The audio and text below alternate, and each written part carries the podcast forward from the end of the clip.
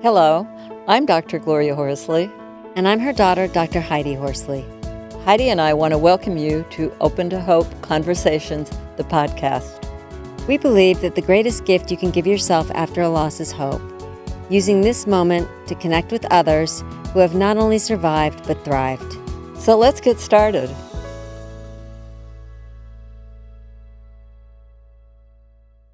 Welcome to the Open to Hope Show. I'm your host, Dr. Gloria Horsley, with my daughter and co host, Dr. Heidi Horsley. Well, Heidi, we're going to be talking about learning to live again after loss today. And uh, we've got a wonderful woman on who writes for Open to Hope and who is a, a great writer. And she is going to tell all of you about her story and how she learned to live again after loss. So, how do you want to introduce our guest? Sure, Mom. So, our guest today is Faith Wilcox. Faith is a bereaved parent who has coped and found hope and survival in the face of tragedy. She is the author of the award winning book, Hope is a Bright Star A Mother's Memoir of Love, Loss, and Learning to Live Again. She is also the author of a book of poetry called Facing into the Wind A Mother's Healing After the Death of Her Child. Welcome to the show, Faith. Thank you very much. Very happy to be here. It's it's great to have you on. And as I said to you before the show started, uh, your book, you're such a good writer. Did you write before your, daughter died? I didn't I didn't really write before my daughter died. No, I've always been interested in communications, but not as not um, in terms of writing a memoir. I haven't done that Mhm. before. Talk a little bit about your daughter's death. She had uh, bone cancer, a rare form. Yes, my daughter had a rare form of bone cancer, and part of the process, um, she had an, an enormous amount of, of treatments over 11 months, and it was a very, very grueling process. But part of what I try to hold on to is also her wisdom that she imparted to me and the compassion that she had for other people on the floor. She would go into um, other pediatric rooms and say, Hi, I'm Elizabeth. And she would explain to them processes and surgeries and procedures in a way that a child could understand. And she became like a greeter for the floor. And doctors and nurses would come up to me later, and parents and parents would say, I had so much fear before we started here, but just seeing Elizabeth's smiling face and the way that she explained things to my daughter really, really helped us. Now she had a sister, Oliv- Olivia, right? Yes, absolutely. Yes. And and she was 13 when she passed away. Is that right? My daughter had just turned 14, my daughter turned 14. Elizabeth, and her older sister was just 15. Wow. So Heidi, you can identify to that sibling loss, right? Absolutely. And, you know, teenage years are difficult in the best of situations. And not only did your daughter lose her sister, but she lost her only sibling too. That is right. Mhm. That that's that's a lot. Talk about after uh, your daughter passed away. What did the family look like at that point? You were in the process of breaking up. Your daughter just lost a sibling. You are thinking about where you're going to live, what you're going to do. I was very, very fortunate. After I decided to leave my then husband, I went to live with my sister Susie. And I had so much support from her and so much support from my extended community and also from her community as well. So it made it made those 11 months possible on my own. I think it would have been just very, very hard. And Susie did very practical things too, not only feeding us day and night, but she drove my daughter Olivia to high school every day and arranged for rides for her to come home um, at the end of the day. So I had a really amazing support system. Mhm. And I find that during the time of an illness, people, some people who you don't even know very well will reach out to you and will be extraordinarily kind. And I had friends who would do some very practical things, which helped me a lot. One friend spent almost every Friday night that Elizabeth was hospitalized with her, and it allowed me to go home and spend the night in my home, which was an enormous help. Now, now tell me when when you. t- I know we gain friends and we lose some friends also. There's some people who don't show up in the way that we expected them to. Family members also, uh, example, your ex-husband did not show up in the way that you had hoped that he would. Really, that's very true. And it really was only my ex-husband who couldn't, for some reason, who couldn't really show up in this time of great tragedy. And my, my friends were solid and my community was, came up with ideas that I didn't even know about. They, they started a, a fund to help me to cover uncovered medical costs. I mean, they just Yeah. reached out and started to do some things that I, I didn't even, I didn't even know was, were being instigated. Now, one of the Mhm. things that I'll, I'll say when I hear you talk about all that people did for you, you could also accept it. It, it's hard for some people to accept um, that kind of help. They've been used to being the one who's given. They must have seen that you were open to this. Absolutely. I was very open to this because I think a lot of people really cared about my family and cared about our future. And I was, I was just really nurtured along, along the way by them. Mhm. And your sister, uh, you were willing to go and live with her. I did the same when my husband uh, died a year and a half ago. I went and lived with my sister for a year. or, um, you know, for, uh, I don't know, six months. And it, it's really wonderful to have somebody with you and in the same house, I, as I, I would put it. I, Well, and I think, mom, it's, it speaks to the significance of siblings. And we're talking about sisters here, which is fairly ironic because Olivia lost her sister, but it was your sisters that you both leaned on during, you know, the biggest adversity and losses in your lives.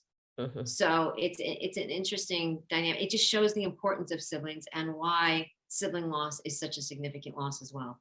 mhm, mhm.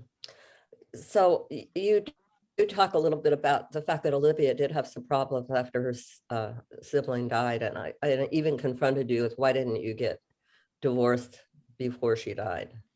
Mm. It was a very, very difficult time and I, you can look back and say that I, I probably should have left my husband before, but it was a very, very big decision for me to make, to go out on my own with two young girls. And eventually I did make that decision. And I found that it, it was obviously challenging for Olivia because now her father was not in the picture very often. And we didn't have, you know, the, the family of four after Elizabeth died. We really, both Olivia and I were in a maelstrom of grief. And we, and we grieve differently sometimes. Elizabeth, uh, Olivia was only 15, and often this is a tumultuous time for a teen as well. And to and to go back to school and to try to see life as normal was a very, very hard thing for her to do. But she did her best that she could. With me, she was often angry. I think what happened is she pushed a lot of, pushed me away a lot because anger in a way is an easier emotion to project than Mhm. sorrow. And I think part of her was underneath, maybe really worried if she really let into her sorrow that she might just drown in sorrow fortunately, we did have times that we grieved together. And those times I still remember and were very, very meaningful. And now she's in a much better place. It's taken a long time, but she's in a much better place in Mhm. terms of her confidence and her life and the joy that she has in her life. Mhm. So Heidi, what's your thought on listening to that? Oh, so many things. I think Faith, you're a, a voice for a lot of parents out there that have teenagers. You know, like I said, I did my doctoral dissertation on the significance of losing a teen when you're a teenager. And, you know, our parents are safe people for us to project our anger at. You know, losing, nobody wants to lose their sister or their sibling. And especially, you don't want to be different as a teenager.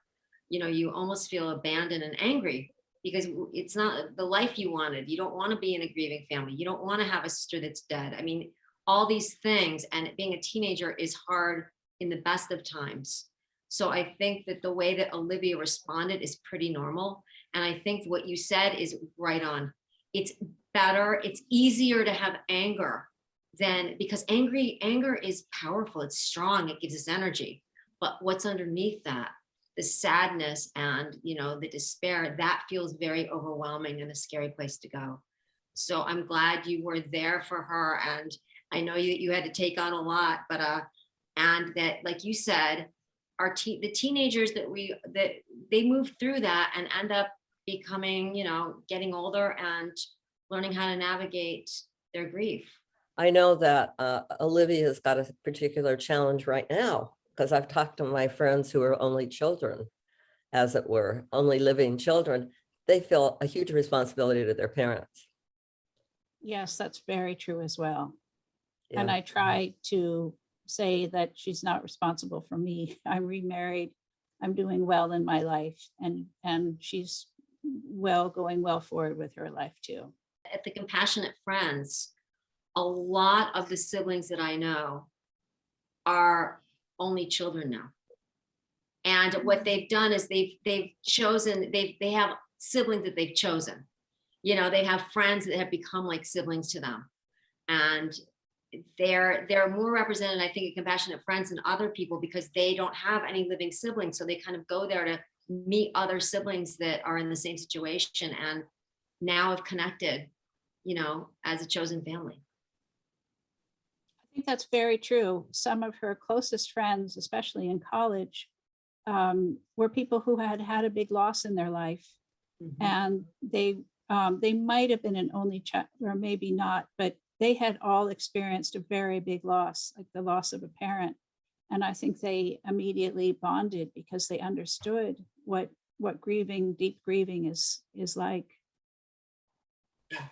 So I, I wanted to ask you about narrative, uh, about writing about it. I know you teach this. Uh, talk a little bit about where you teach and the benefits of writing your story and telling it. Absolutely.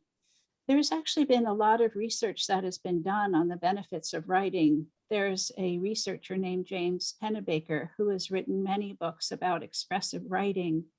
And what he does is he talks to two groups of people. One group of people, and they might, they're people who usually have had some sort of trauma. For example, they might be veterans or they might be college students who have had some sort of trauma, or they might be going through cancer treatments one group of people writes and the other group of people does not write. And again and again, he has found that the people who write have better psychological outcomes than the people who didn't write.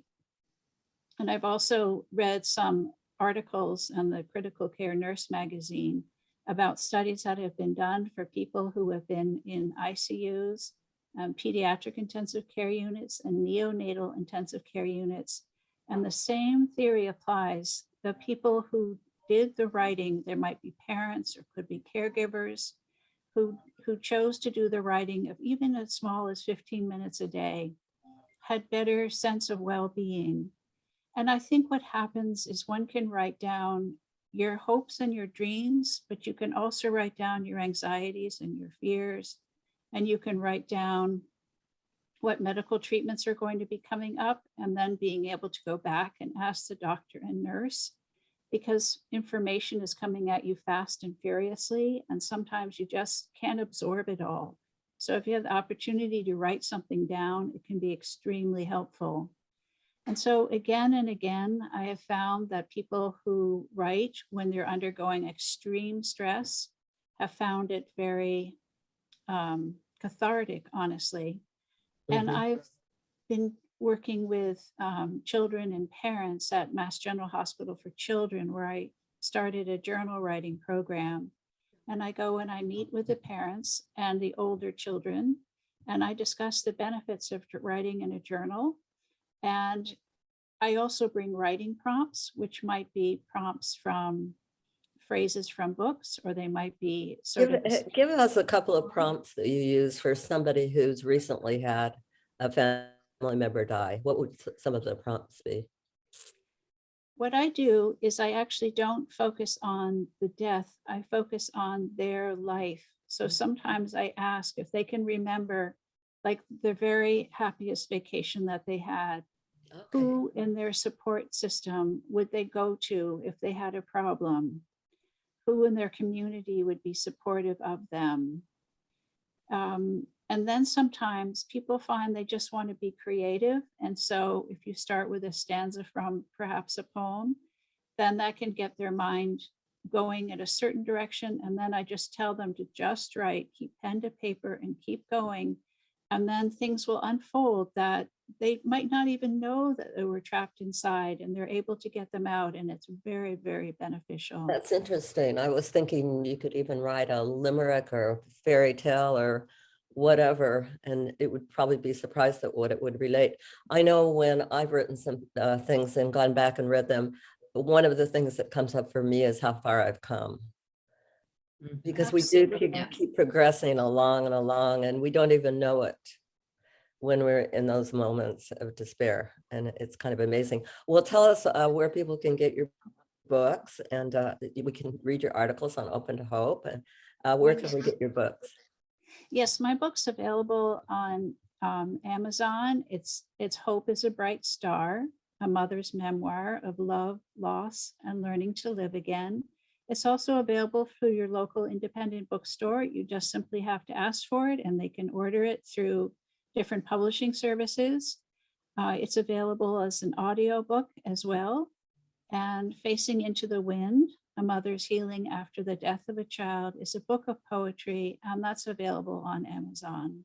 Well, thank you so much for being on today, Faith, and for all the wonderful things you've done in honor of your daughter and all the great things that you do to help others. Thank you very, very much. It's been a pleasure to be here. Thank you, Faith. And I love your name because you are giving us faith that there is hope again, and you are a great example of that. Thank you. Thank you. And Heidi and I, thank you all for coming on to the show today. And we want to remind you that if you've lost hope, please lean on ours until you find your own and God bless. I'm Dr. Heidi Horsley.